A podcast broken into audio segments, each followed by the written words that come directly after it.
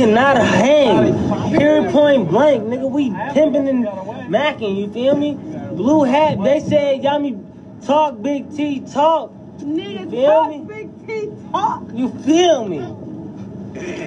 yes, sir.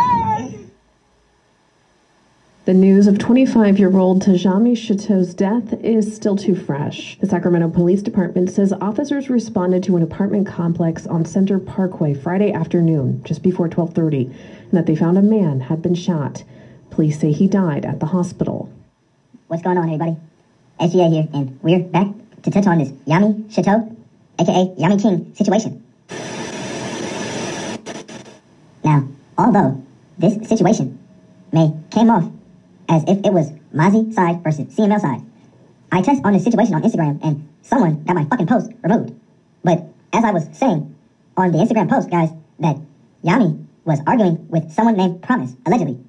And I guess they were arguing all damn day and all night, or some shit like that. And finally, something occurred to where the female called someone over and turned Yami into a pack. Now, before I go any further, everything I'm about to state in this video is all alleged. And two, guys, all this shit is being speculated in the streets. Like, fuck. If you got your ear to the streets, then you know that this shit is being talked about. So, no, I do not want to hear anybody saying, hey, SGA, you're snitching. In this motherfucker look good. For real. Them fries on that wall look good. um, Now, word on the streets is that the motherfucker that shot and killed Yami is actually Stella Nook's daughter.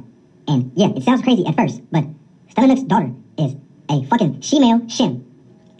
And also, if this is the same promise that is alleged in the same situation, that is the same promise in the picture with Stella Nook's daughter.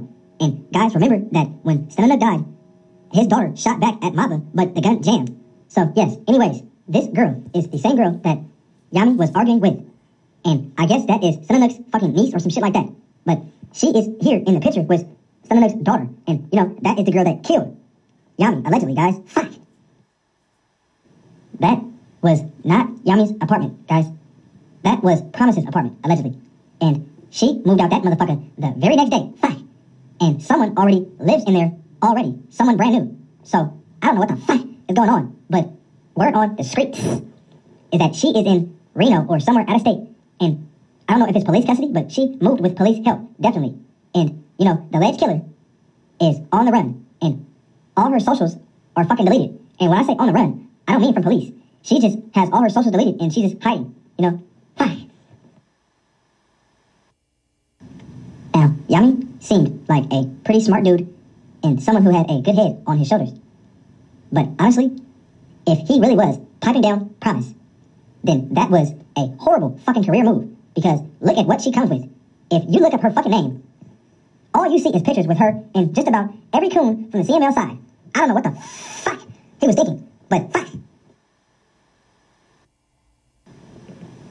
Sacramento Gang Archives, this was just an update on that situation and, you know, what's going on in the streets and what's everyone talking about. I'm out. That's on dead, homies. Slick, slick.